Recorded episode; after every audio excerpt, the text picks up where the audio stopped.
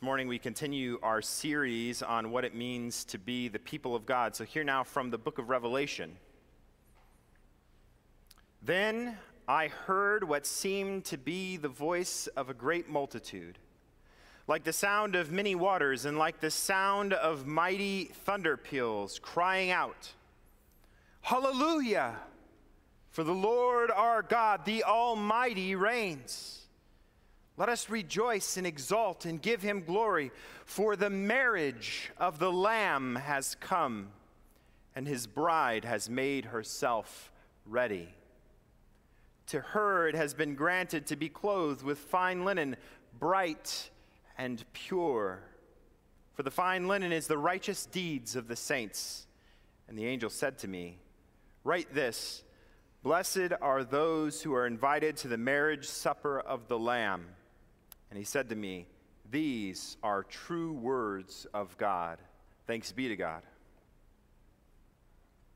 We are continuing on in our series on what it means to be the people of God. And so we are looking at what it means to be the church, really, because that's what we are as the church, as the people of God. And like I said last week, I'm kind of trying to do in the latter half of this year, kind of small, condensed, like theologies of some basic Christian subjects. So we looked at worship already this summer, and now we're looking at what it means to be the church. We're going to look at what it means to live your life in a daily encounter with Christ next.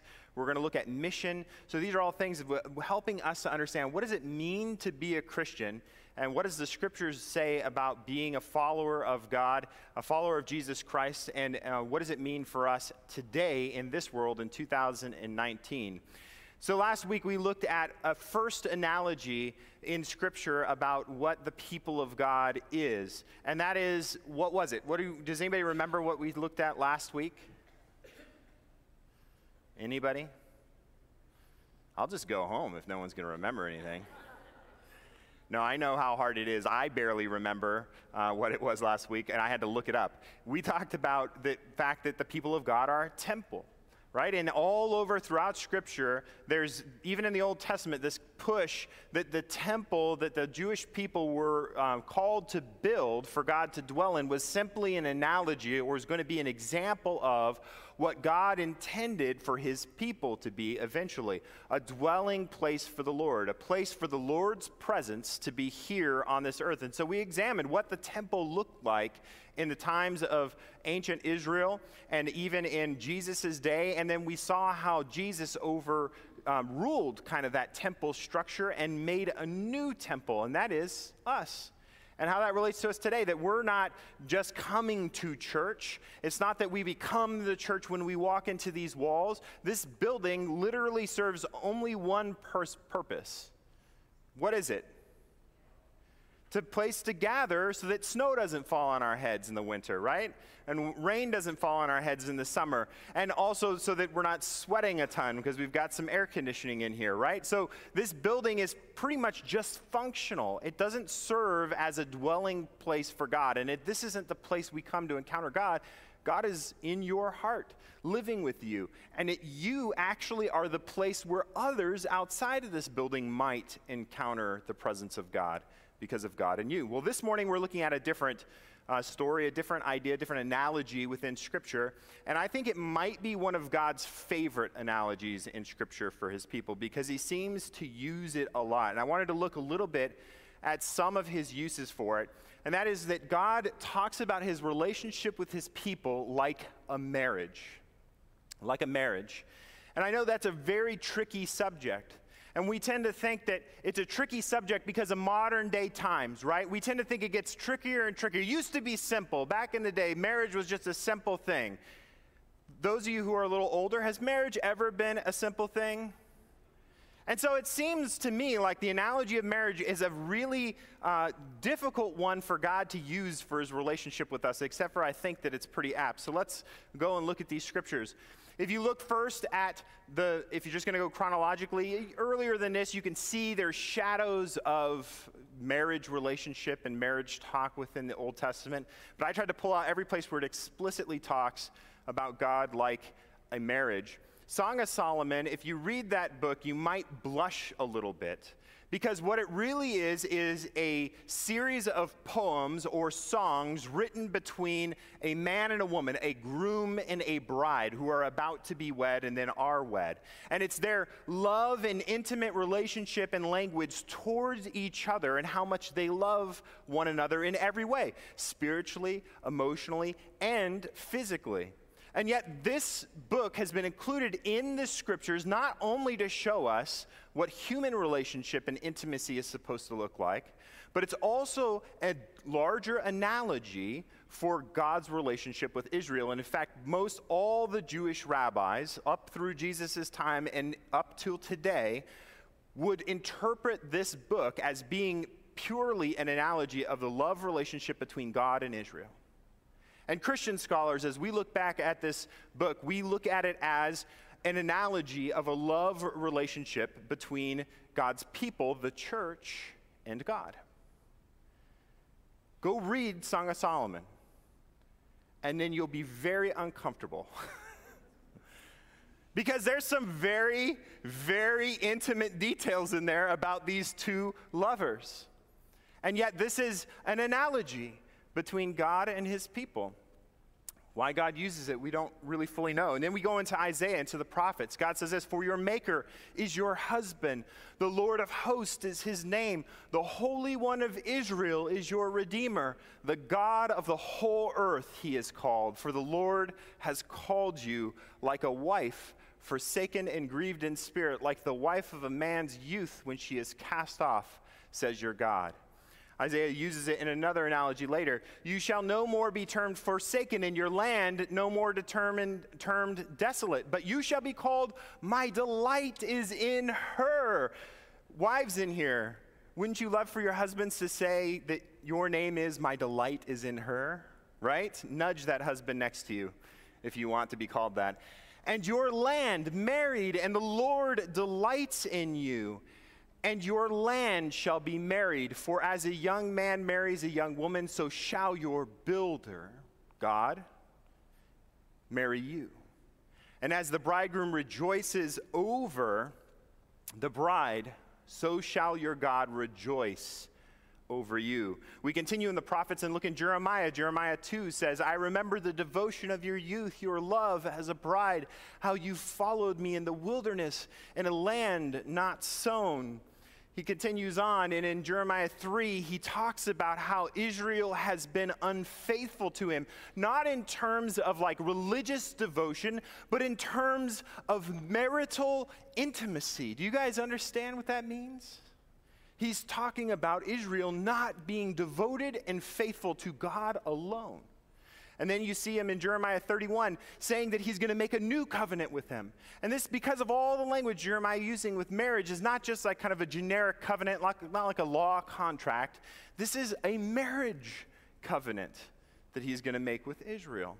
You see how deep this language goes into the scriptures. Ezekiel 16 goes in great depth that God, he gives this analogy, and this is a great analogy for Israel to be stricken about their own condition, because he calls the people of Israel in Ezekiel 16 like a woman who has been battered and left on the side of the road. She's naked, she's cut up, she's ashamed, and God comes upon her and sees her and takes pity upon her, and he takes her up and he washes her, and he clothes her, and then he marries her. What a vivid image, right, to be put into the minds of the people of Israel about their position before the Lord. And it continues to go on. Hosea.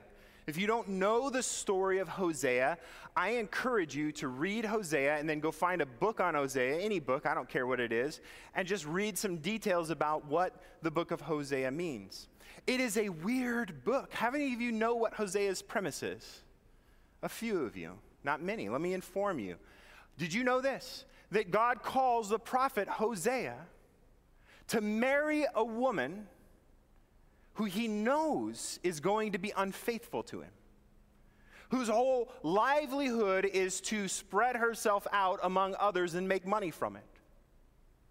Okay? This whole idea, this whole concept is God is supposed to go marry, or that Hosea is supposed to marry this woman so that his marriage to this woman, by the way, her name's Gomer. Kind of a funny name, right? So that Hosea's marriage to Gomer would be a vivid, living illustration of what God feels in his marriage to the people of Israel as they continue to worship all the surrounding gods and put up altars and temples to other gods all over their land, the land which God had promised to them and the land in which God had called them to worship him and him alone in dedication and devotion to him. So they're cheating on God. And so he calls Hosea as a prophet to marry a woman who will cheat on him consistently. But here's a beautiful image of Hosea. The wonderful thing is that Gomer has all these children, and many of them, it's implied that the children are not Hosea's. They're not Hosea's at all. And their names are given names that are like curses. They're curses upon the people of their choice, that they've chosen to not worship God, so they're not going to be called God's people. So the name that the child is given is not my people. And another name is that they are not loved. And so these names are given to these children, and yet God calls Hosea to go and to redeem Gomer out of the lifestyle that she's chosen, to clean her up, to bring her back into his household, and to recommit himself to her. And then he renames the children from not my people and not beloved or no mercy to my people and my mercy. And so he redeems the very fruits of her unfaithfulness to be his grace, his love, his mercy for her. Does that sound familiar? Yeah, it's the gospel. You all should be saying, yeah, that's what Jesus did. Yeah, there we go. No, a little bit late, but that was still good. Hosea is a foreshadowing of the gospel and an analogy of marriage. What a beautiful, beautiful concept. It goes on. Joel 1:8 says, lament like a virgin dressed in sackcloth for the husband of her youth. He's talking about their relationship again with God. And it's not just the Old Testament, New Testament. Jesus likes this idea. He talks about it. And Jesus said to them, the wedding guests cannot mourn as long as the bridegroom is with them, can they? The days will come when the bridegroom is taken away from them, and then they will fast. And that passage is repeated in Mark, same kind of thing, and it's repeated in Luke. And so you know that it's significant, that it's important. All three of the synoptic gospels, the gospels that kind of follow the same general outline and story, synoptic means with one eye, okay? That's the first three gospels, Matthew, Mark, and Luke. And then John. John's the outlier, the weird one. But John even acknowledges this saying in John 3. He who has the bride is the bridegroom. The friend of the bridegroom who stands and hears him rejoices greatly at the bridegroom's voice. For this reason, my joy has been fulfilled. And this is language out of John the Baptist, right? John the Baptizer, as he's calling for the groom who's going to come forth, Jesus. And so this language about the bride of God is continuing in the ministry of Jesus. And it goes on in Matthew even later. The kingdom of heaven may be compared to a king who gave a wedding banquet for his son. You guys remember this parable? Do you remember this parable? Simultaneously in this parable, we are the bride and we are the guests. We are the guests.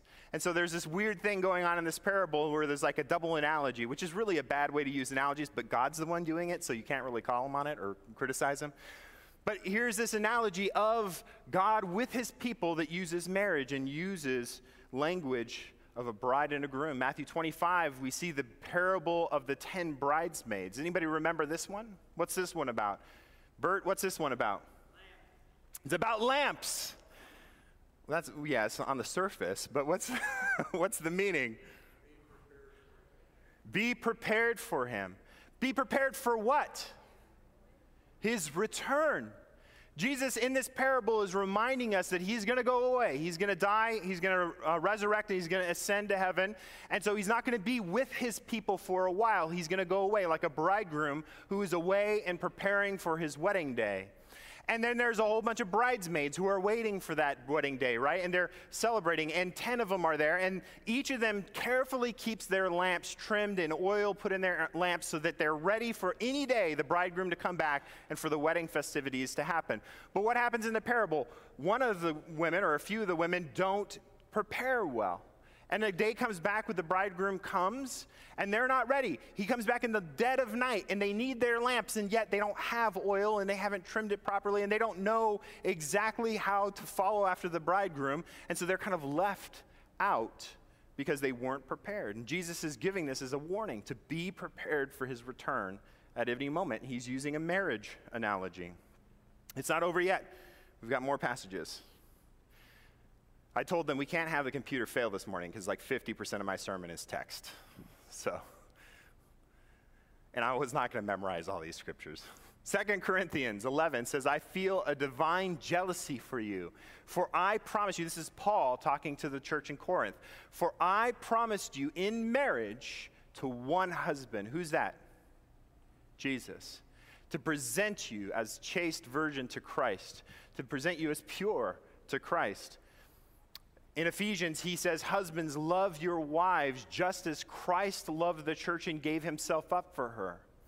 This passage goes on and talks about how men and women are to be mutually submissive to one another and how a love relationship in marriage and Christianity is supposed to happen. And we have used the passage about the analogy of Jesus and being the head of the church and all this other stuff to talk a lot about the patriarchy of the church and how men are to be the head over the women and we're to like lord it over them, right? This is what we have often done, but listen to the language. Listen to the language. The language is that Jesus laid his life down for the church. It's a higher calling to the men to surrender, to sacrifice, to submit, even when your wife is wrong, because was the church right when Jesus sacrificed himself for her? No. Not as a way to lord it over, but to save, to groom, to love, to cherish, to hold, to devote, to lead with, to partner with. That's the image. That's the idea. In marriages, we often use this passage during ceremonies, and we talk a lot about it calls the women to surrender, but it's a harder call on the men. You're supposed to die for your wife. It doesn't say anything about the wife dying for you. Marriage, used as an analogy for what God did for us. Revelation 19, Revelation all over the place, uses the language of marriage and uses this image of marriage, talking about God and his church, Jesus and his bride. And this is the passage, part of the passage from today. Let us rejoice and exult and give him glory, for the marriage of the Lamb has come, and his bride has made herself ready. Again, a mixing of analogies, so it's really weird. But it's talking about the day in which we will come before the Lord and where our marriage will be made official and will be united before all the witnesses of creation for all eternity. Revelation goes on. And I saw the holy city, the new Jerusalem, coming down out of heaven from God, prepared as a bride adorned for her husband. Did you know that you are not meant to live in heaven? You are meant, and you were created as a mere material creature to live here in this material creation. And in the end, God is going to bring his rule in heaven down to earth in a new city, the new Jerusalem, and his will be done on earth as it is in heaven. Sound familiar? We might pray that prayer every week. And even the city itself is like a bride adorned for God. Finally, maybe not finally, we've got another passage after this. Come and I will show you the bride and the wife of the Lamb. And again in Revelation 22, the Spirit and the bride say, come, and let everyone who hears say, come, and let everyone who is thirsty come. Let everyone who wishes to take the water of life as a gift say, come. Over and over and over again, the people of God are talked about as being like a bride for God. Now, I already talked a little bit about why how this is not an easy illustration, because marriage has been messed up for a really long time. And if you think that marriage today, because of things going on in our culture, has messed up what your simple knowledge of marriage is, I challenge you to just go back and read Genesis, when all of a sudden the patriarchs of the faith are marrying like 5, 6 different women, and it gives, you know, every single daytime soap opera a run for the money and the amount of drama that comes from the complications and the messy marriages that are in that Old Testament stories. It has been messy for a long time. Marriage isn't easy. And why is marriage not easy? Does anybody know why marriage isn't easy? Because we are sinners. And when one sinner marries another sinner, what tends to happen? More sin and hurt and pain, right?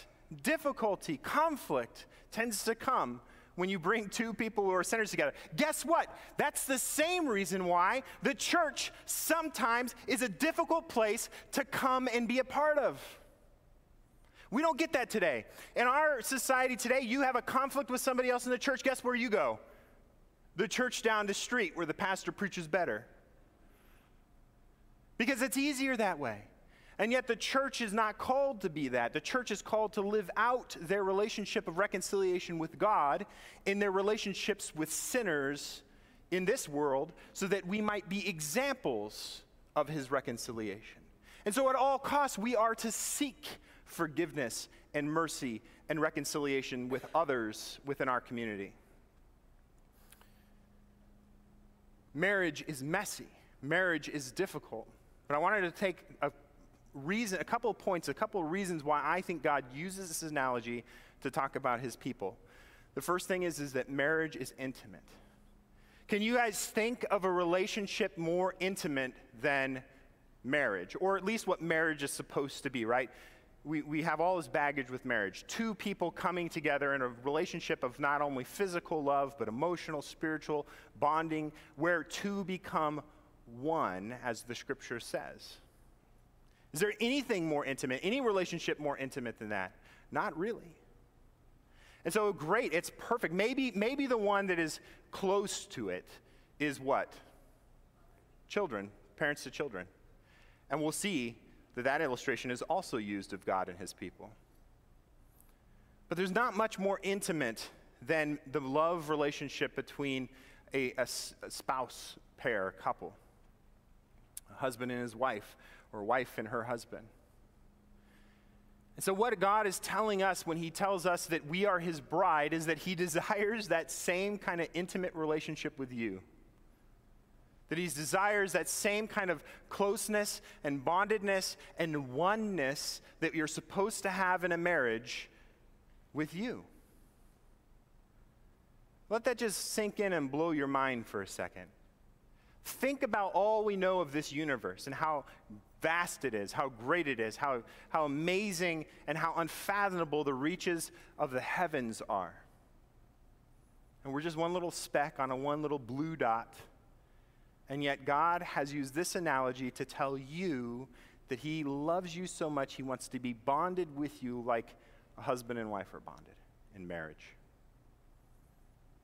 What an amazing, amazing thought. Maybe an uncomfortable thought. Some of us might be like, I don't want that relationship with you, God. Right? But God is calling us into that intimacy. The second thing I think, and I think this is super important, I think God knows what he's doing when he's using this analogy, is that marriage is difficult and messy. Marriage is difficult and messy. If you have been married or you are married currently and you agree with this statement, I just want to see your hand real quick.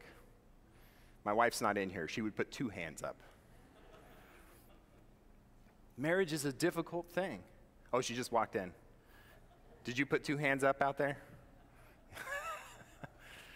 Marriage is messy and difficult. You can get in fights and arguments. You can begin to be angry with each other and have conflict. And you can bear resentments against one another, because when you bring two lives in such close contact, it's almost impossible to avoid your sins butting up against each other and having to learn how to deal with that and forgive and love and to move forward in that. And I think God knew that his relationship with us was going to be quite messy and difficult for him, right? And so it's a perfect analogy. And over again, we see within the scriptures, and especially when God uses the analogy of a bride and groom for himself with Israel or himself with us, it's always with the point and the purpose eventually of him redeeming his people, of him reinvigorating the covenant, the commitment that is made together, and him renewing the bride so that she might be able to be in love and intimacy with him once again. And so we see God's mercy and God's grace come out even in this analogy of the bride. And the last thing is that marriage is a commitment. Marriage is a commitment. You can't enter into marriage lightly. And if I do a wedding, I want to have some part of being a part of their relationship ahead of time, at least going through doing some pastoral counseling with them to get to know them, to be able to see whether or not they've done the serious work that's needed ahead of time to understand the commitment they're undertaking and to not enter into it lightly. There's been a few times where I've been on the edge of whether I wanted to do a wedding. Unfortunately, I've never had to say I'm not going to do that wedding. But there's been some times where in that counseling, I've been like, I don't know if you guys are ready for this commitment. And I've had to bring them through that and get them to the point where they were ready for the commitment. Marriage is a commitment. You commit to one another. Now, it's not just God making promises towards us. Does a marriage work if only one person up there stands and takes vows? No. Does a marriage work when only one person lives those vows out throughout the marriage? No. It needs both parties to pull their weight, to do their part in the relationship. And so in that same way, God is calling you into a commitment, into a relationship with him where you will live out your part of the relationship, where you will be committed and devoted to him and him alone, and you will live your life in devotion and love for him as he has shown you that he already has done for you in Jesus on the cross. So we're called to be the bride of Christ. And in this, we're called to live in a life of intimacy with God. We're called to get over the difficult and messy parts of our relationship where it becomes conflict and it becomes all kinds of anger and pain. Sometimes we feel that and we're angry at God, right? And we come back together and we love one another despite that, and we live up to the vows and the commitments we've made. That's what we are called towards as a marriage relationship with God. Now, I want to say one last thing before we move on. Some of you have experienced divorce. This is why I've talked about marriage being difficult and messy, and why I've talked about needing two sides of a marriage. Sometimes marriages don't work out in our world, right? And it's because one person or maybe both persons don't pull their weight, their part of the relationship. But there's redemption still. There's still redemption even in that, and we recognize that in the church, that God can redeem all circumstances and all things. And so if you're living in a life where you're feeling shame or guilt about your marriage, I want to say to you this morning, don't feel that way. Surrender that to God. And ask God to bring redemption through whatever process you've been in marriage, and to have God teach you about what it means to have a faithful partnership by his relationship coming into your life as a groom is to a bride. Let him show you what intimacy, love, and devotion truly is by him loving and being devoted to you. Let us come, let us affirm our faith together now in the Apostles' Creed and affirm what God has done for us. Friends, be encouraged that God has shown intimate love and care for you, that he wants to be in a relationship with you that is like marriage, that will be everlasting as he fulfills his covenant promises to you. So go and be people who fulfill your covenant promises to God. And may God bless you as his bride, that you might be adorned in pure white in this world, so that people might see you and see your groom. Amen.